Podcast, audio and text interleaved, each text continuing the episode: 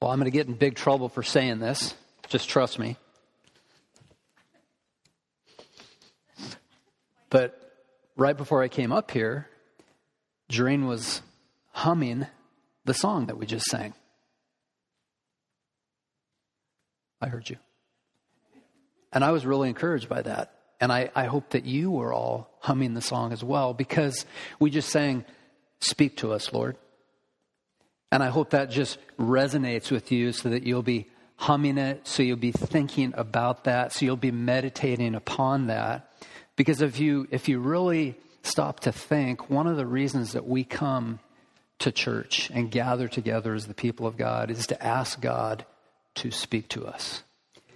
And He's always faithful to do just that, isn't He? We never have to uh, guess as to whether or not He will speak to us because we know that He speaks to us in His holy word. And so I want to invite you to turn in your Bibles to Romans chapter 3. Romans chapter 3. We come to this passage with an understanding from last week that the Apostle Paul had laid into the Jews. Let me put that a different way. He really kind of let them have it. He confronted their hypocrisy and he destroyed their last line of defense at the end of chapter 2, which was the last rite of circumcision. See, the Jews held that because they had been circumcised, that they were good. They had been circumcised, so they were right with God. And Paul reminds his Jewish listeners, and he reminds each one of us, that apart from the gospel, we stand what? Guilty, we stand condemned, and we are utterly unreconciled to a holy God.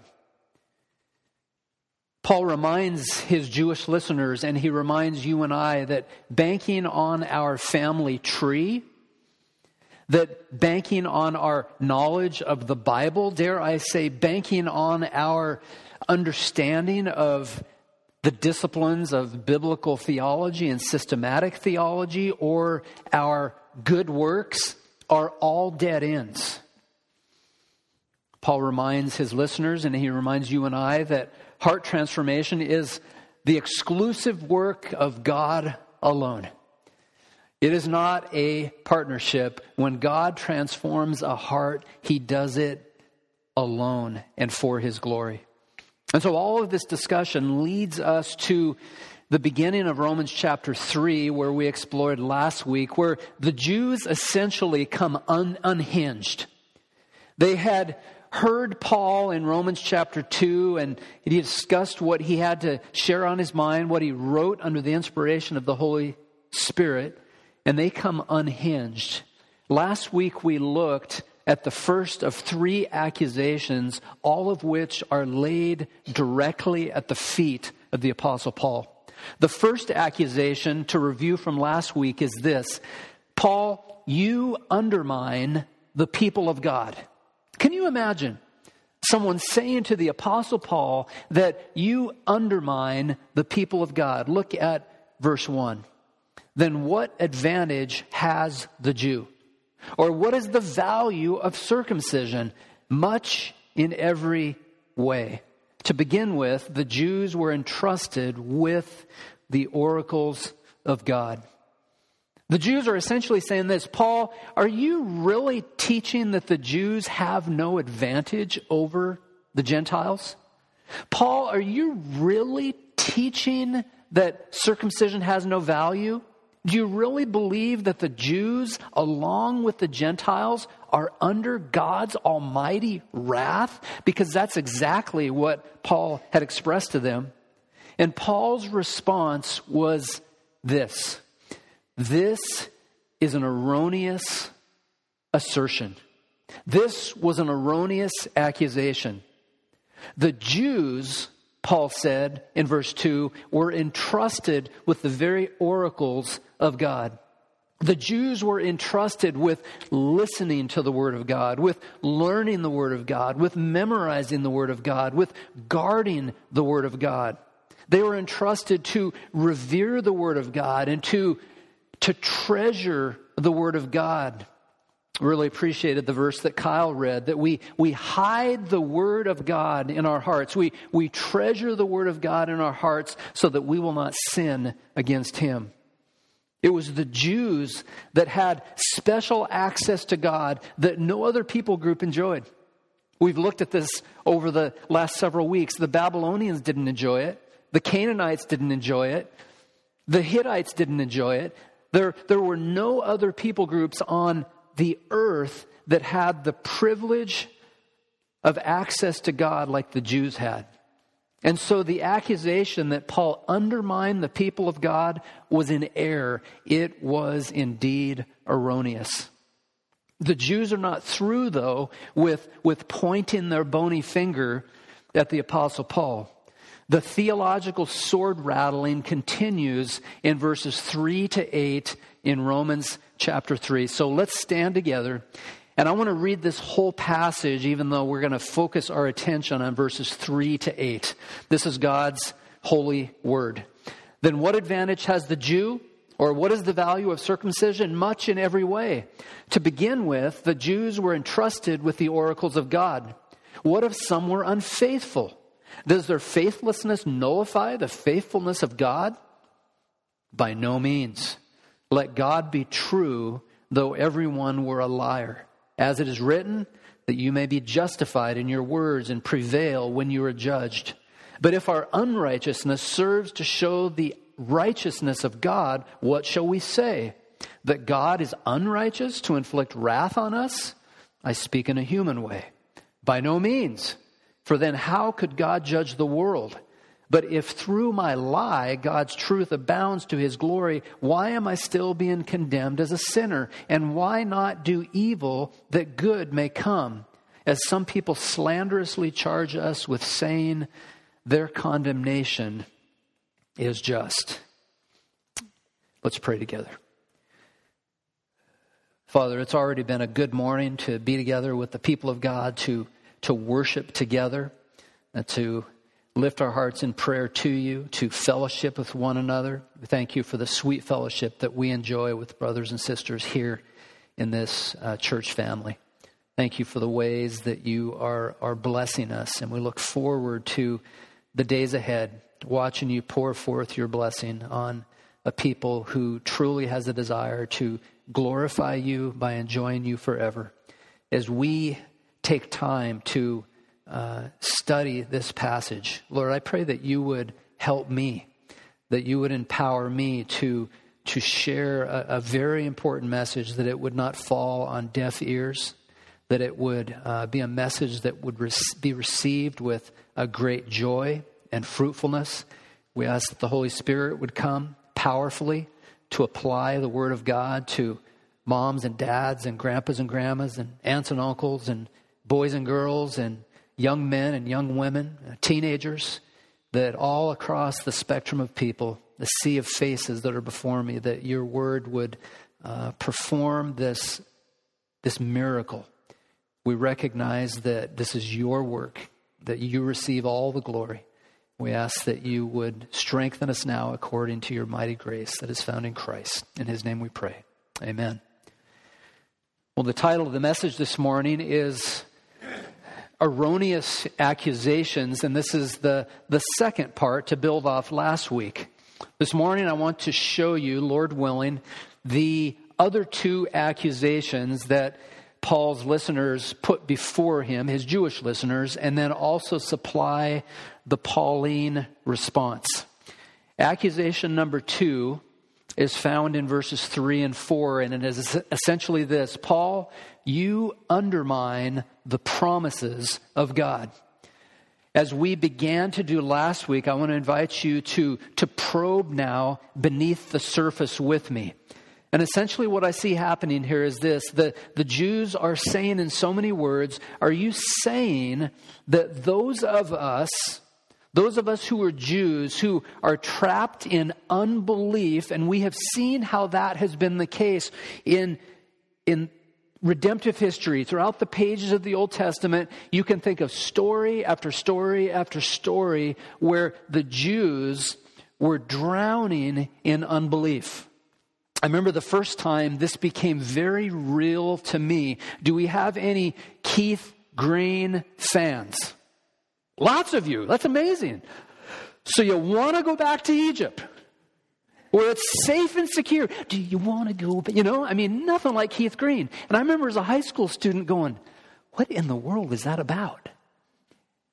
And then I began to look at it more closely and realize that he was just singing about what the Jews were experiencing.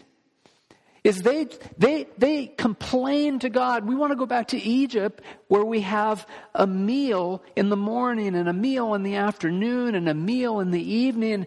We're tired of this bland manna, what Keith Green referred to as banana bread. Banana. Okay. And so the Jews have a, a long history of being a people who are struggling with believing God, who are struggling to be faithful before God. And so essentially, the accusation is this Are you saying that Jews who are trapped in unbelief nullify the promises of God? A couple of words that we need to spend a few minutes on. The word unfaithful, if you'll look in verse 3. Paul says, What if some were unfaithful? And as Paul writes, this, this is as if he is writing like uh, an attorney and he's anticipating a response from his audience. And the Jewish people are essentially saying this What if some were unfaithful? That word unfaithful comes from a Greek word that means to refuse to trust or rely on the Lord Jesus Christ and his promises. Those of you who have the New American Standard, the same Greek word is translated as you see as uh, uh, they did not believe. They did not believe. Whether it's unfaithful or translated as did not believe, those are both terrific translations in my mind. But the bottom line is the Jews are saying, what of those of us who refuse to trust or rely on the Lord Jesus Christ and his promises? Does that mean that the promises of God are nullified? The word nullified means this, and this caught me by surprise. It means to inactivate. To inactivate. It would be like this you subscribe to DirecTV and you pay DirecTV that horrible, hideous, I, mean, I can't believe how much they charge, by the way, just an advertisement. And you pay that every month, and one month you forget to pay. And DirecTV will send you an email to say, oh, by the way, if you don't pay by such and such a date, you're going to lose your service. And the email didn't come through, or it went into your spam folder, or somehow you didn't see it, you didn't get the letter, you didn't get the memo. And then you go home to watch the Seahawks game. And you turn on the TV, and here's what you see. And you're like, ah, wait a minute. What's going on? Your DirecTV got what? It got nullified it got deactivated. So that's what the word means. It means to inactivate, to cause something to be idle or useless. And so the Jews are saying to Paul, Are you saying that those of us who refuse to believe the promises of God, we are utterly unfaithful, that that nullifies, that that inactivates, that deactivates the promises of God? Does their unbelief and unfaithfulness erase the benefit that they enjoy of having the oracles of God? Does their faith, faithlessness nullify God and his promises? Look at Paul's response. In verse 4, and this is a, a, a very important phrase. The phrase that Paul responds with is by no means. And the men who are in class this morning can take a break for a minute because I spent some time to labor over this in our class. That comes from the Greek phrase me goneta, which means this it is unthinkable, Perish the thought. Hold your finger in Romans 3 and jump forward to Romans chapter 6, and you'll, you'll see this in very plain terms. What shall we say then? Paul says. Are we to continue in sin that grace may abound? You see, he had listeners at this point in his letter to the Romans who are saying, Is grace so free that we can just do whatever we want? and get off the get off the hook for living ungodly lives and paul's response was simply this me goineta by no means unthinkable, impossible. This little Greek construction is the strongest possible negative response that Paul could use. It's not like, it's, it would be like if, if you have a teenage daughter. You have a teenage daughter and she comes walking down the stairs wearing something that she should not be seen with in public. And the father says, hmm, well, maybe not. That is not megoneta. Megoneta would be absolutely not. Young lady, march back upstairs and put something on presentable. That's what Paul's doing here. When the Jews say, you are undermining the promises of God. Are you saying that unbelieving Jews, that faithless Jews nullify the promises of God? Paul says, absolutely not. Go back to your room. the Jews who are unfaithful have no bearing on the faithfulness of God. And then he builds the force of his objection in verse 4, if you read it with me. By no means let God be true, though everyone were a liar. I would say that's strong, as it is written. And then he quotes, and if before we read it, if you'd flip over to Psalm chapter 51, because that's that's where he is citing from. And many of you will know the story of what's happening in Psalm 51 and the backstory to Psalm 51. And it revolves around King David and his sin with Bathsheba. He says, that you may be justified in your words and prevail when you are judged. Now, if you're like me, and I think that many of you are, and probably most of you are, you're probably thinking, what in the world does that mean? Am I the only slow one here? Is anyone else saying, what, what, what's going on here? So in Psalm 51, you remember that King David was on the patio and he looked down and he saw a beautiful woman. Her name was Bathsheba. He ordered the woman to come to his chambers, and you know the rest of the story. He committed adultery. He sent Bathsheba's husband, Uriah the Hittite, to the front lines and make it look like he was killed in battle, but he essentially had this young man murdered. Come to Psalm 51 1. There was a season where David was not acknowledging his sin, if you'll recall.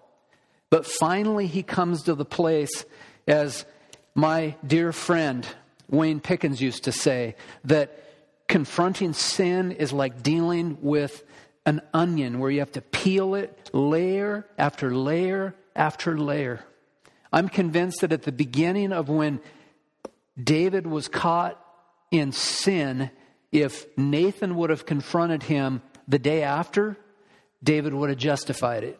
David would have whitewashed it. David would have blamed someone else. And isn't that what sinners do? They, they hide their sin or they hurl their sin. I'm convinced that's what David would have done.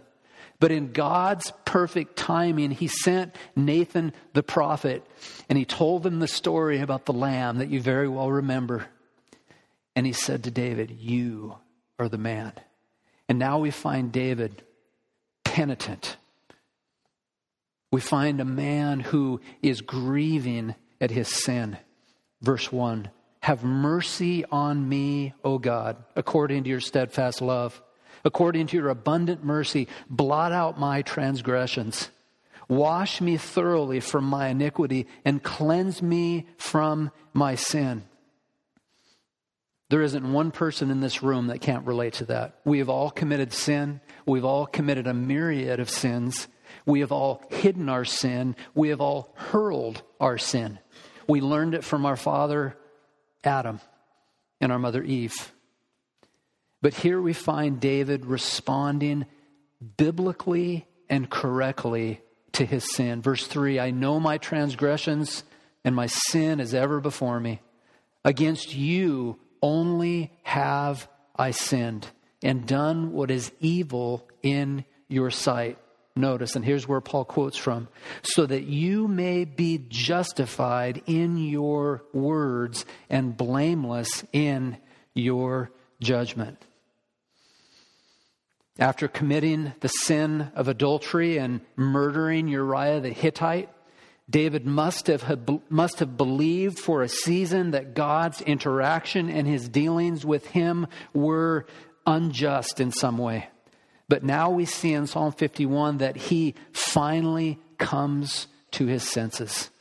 And isn't there great joy in seeing someone ensnared in sin, which involves me and you and every other follower of Christ, when they finally come clean?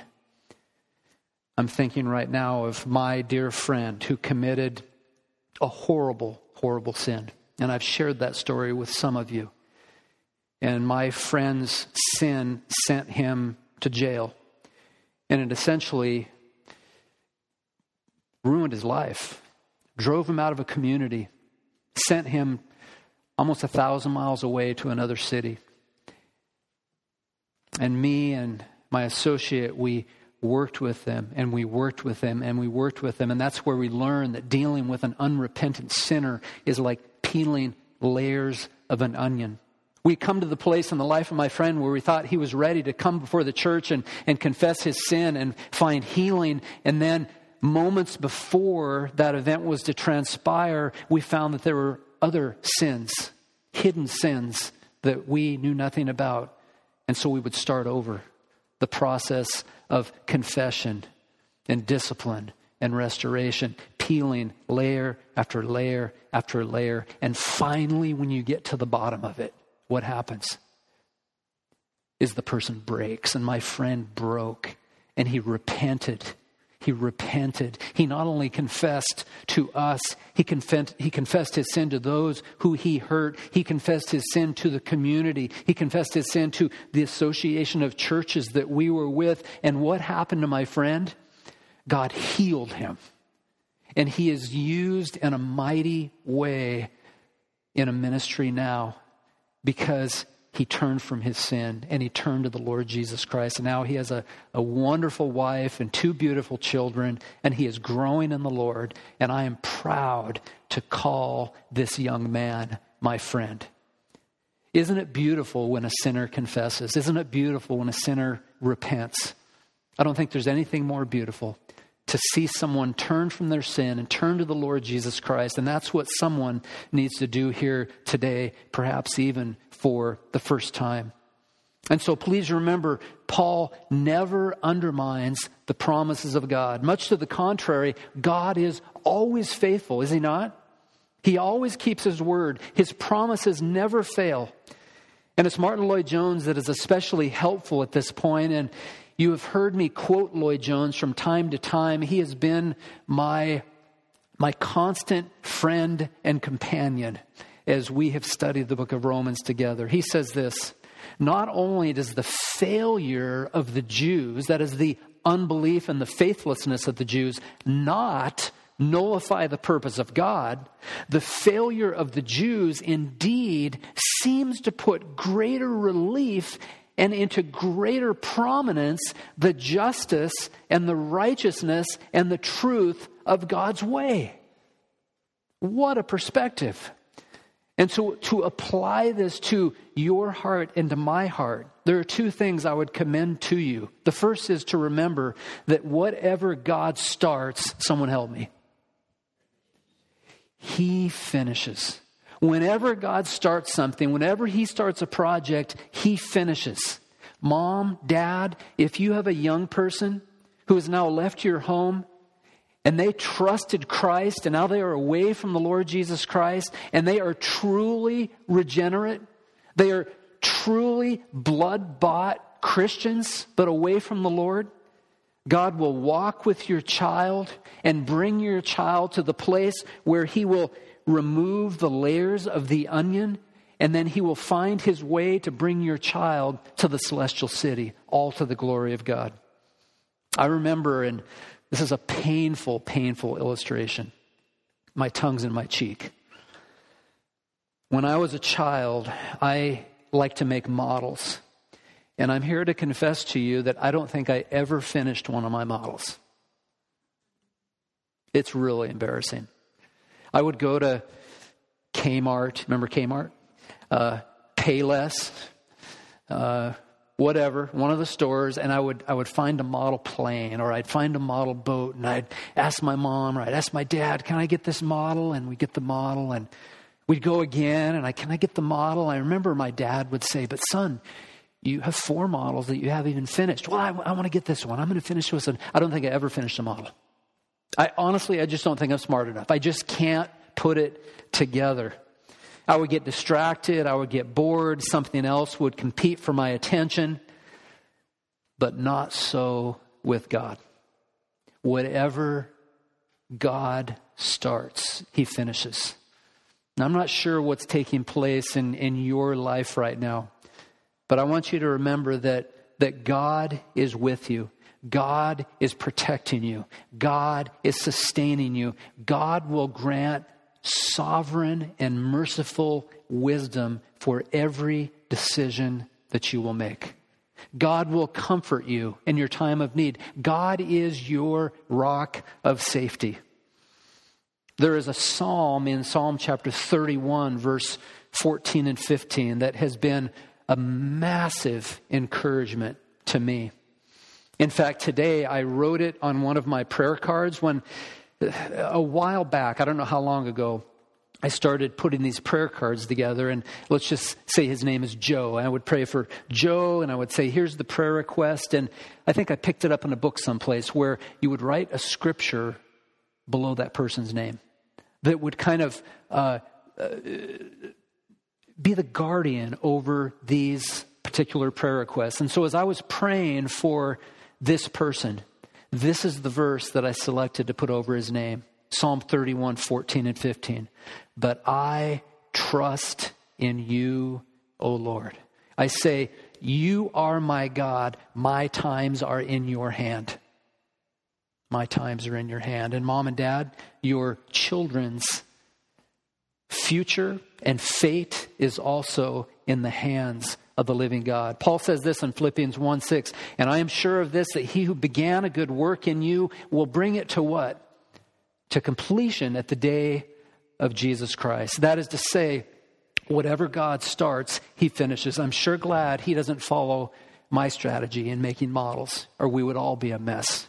Number two, Please remember that God always keeps his promises. Deuteronomy 7 9 says, Know therefore that the Lord your God is God, the faithful God who keeps covenant and steadfast love with those who love him and keep his commandments to a thousand generations. May we at Christ Fellowship be deeply encouraged to know that our God is faithful, faithful, faithful.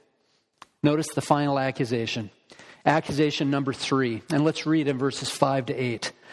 But if our unrighteousness, this is the objection, if our unrighteousness serves to show the righteousness of God, what shall we say? Can you sense the attitude? That God is unrighteous to inflict wrath on us? I speak in a human way. Again, by no means. For then how could God judge the world? But if through my lie God's truth abounds to his glory, why am I still being condemned as a sinner? And why not do evil that good may come, as some people slanderously charge us with saying their condemnation is just? I believe the accusation here is essentially that, Paul, you undermine the righteous purposes of God. Probing beneath the surface, there are a few questions that surface here that go something like this if the faithless Jews amplifies the justice of God, which is the argument we just learned about, then on what basis does he have to punish them? It's an interesting question. Or the Jews might say, is it not unfair for God to punish people who help showcase the majesty and the righteousness of God?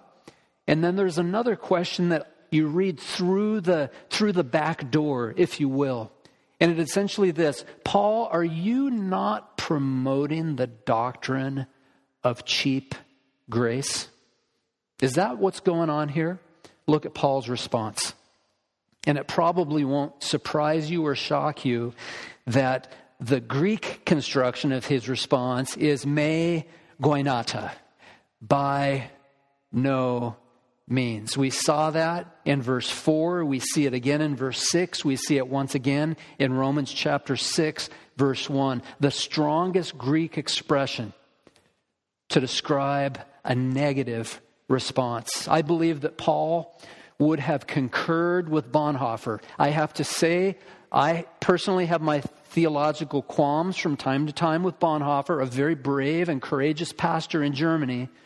But there are theological issues. But one place he was on board, he said this, and I think Paul would agree as well. Bonhoeffer said, When Christ calls a man, he bids him to come and die. The cost of discipleship was the title of that book. And so Paul understood that the Jews, this is his background, he understands that the Jews believed in a final judgment. That much was true. Not for them, mind you. You remember who their father is. It's all the other nations that are in trouble, but not the Jews. But if their argument is valid, that means that even the Gentiles would be exempt from judgment. And so, once again, what does Paul do? He annihilates their argument. And while he does not answer the accusation of cheap grace completely or comprehensively, he will tackle that subject in Romans 6, verse 1, as we looked at earlier. What shall we say? Shall we continue so that grace may abound? Me genoito. And so at the end of the day, in the final analysis, Paul, the apostle, upholds the righteousness of God. And he responds to the three accusations and correctly labels them as erroneous. Instead of undermining the people of God, he upholds the people of God. Instead of undermining the promises of God, he affirms the promises of God. And instead of undermining the righteous purpose of God, he promotes the righteous purchase, uh, the righteous purposes of God. Like anyone the Jews are coming with questions for the Apostle Paul. I'd never thought about this before until I studied this passage. It's very easy for you and I, it's especially easy for me as the preacher to say, look at what the Jews are doing to Paul. I can't believe they're talking to him like that. I can't believe they would accuse him of undermining God and the, the ways of God and the plans of God and the purposes of God and the promises of God. But I got to thinking about it. You and I do the same thing. We bring our questions and our accusations to God. And once again, Lloyd Jones helps to summarize this whole sec- section of Scripture as we find Paul responding to his Jewish objectors. Here's what Lloyd Jones says, and it's, it's a litmus test that I would commend to you before you come into the courts of God with questions or accusations. He says this a very good way of testing any view, that is, your view of God or your questions you will bring to God, is to ask, is this view humbling me and glorifying to God? Is the view that I hold about God, does it humble me and does it bring glory to the living God? You see, each of these Jewish accusations is filled, and I, I, chose this word specifically. It's a word we don't use much anymore, but it's important. Each of the objections is filled with hubris. Hubris. What's hubris? Excessive pride and overconfidence. Paul, is this what you're doing? It's, it's filled with arrogance and pride and overconfidence. And so the challenge for you and I as non Jewish people who respond in a very Jewish way with our questions is to be God dependent and gospel centered as we pose our questions to God. As Doreen and I were talking a few days ago, Doreen made the observation that asking questions of God is healthy. Asking God why He does what He does is a healthy thing, but we always enter His courts with humble questions, not outstretched arms and shaking fists in His face. Finally, whenever we preach the gospel, we must preach it faithfully. One commentator says, What is not evangelical preaching is the kind of preaching which says to people, quote, Now, if you live a good life, if you do not commit certain sins, and if you do good to others, if you become a church member, and if you attend regularly and are busy and active, you will be a fine Christian and you will go to heaven. Close quote. That is the definition of unfaithful, non gospel preaching. The same writer says, because we preach that a man is saved in spite of his works does not mean for a second that therefore we say, quote, do evil that good may come. We never say, let us sin so that grace may increase. God drops something gracefully, graciously into my lap this morning that was not a part of the sermon. I'm reading a, a brand new book that was just released a few days ago.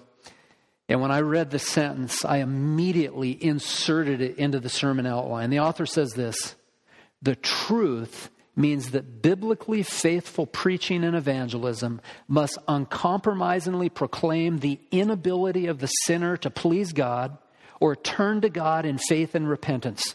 Sinners must be told that all they are capable of doing as sinners is sinning. I believe that is one of the missing links in the church today.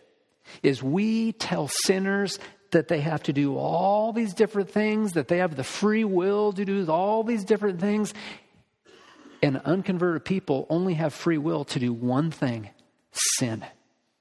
The author continues. They must never be led to think that anything they can do can commend them to the favor of God. They must never be led to think that any hope for salvation rests within themselves. And so this morning, as we close, I direct your attention to the foot of the cross in light of these Jewish objections. I direct your attention to the foot of the cross where the Lord Jesus Christ died, for he is your only hope. He is your only refuge. He is the only one who can deliver you from the consequences of sin, from the power of sin, from the penalty of sin. He's the only one who can deliver you from yourself. And so instead of questioning, like the Jews in this passage, may we find ourselves coming to the fountain and drinking deeply so that our souls are satisfied with all that God is for us in Jesus Christ. I remember reading a line from Charles Haddon Spurgeon years ago. And as he was talking about approaching God and coming into the courts of God, it was this phrase, and I can't remember what sermon it was from or when I read it or why I read it, but it was this phrase we should come with unquestioning acquiescence unquestioning acquiescence.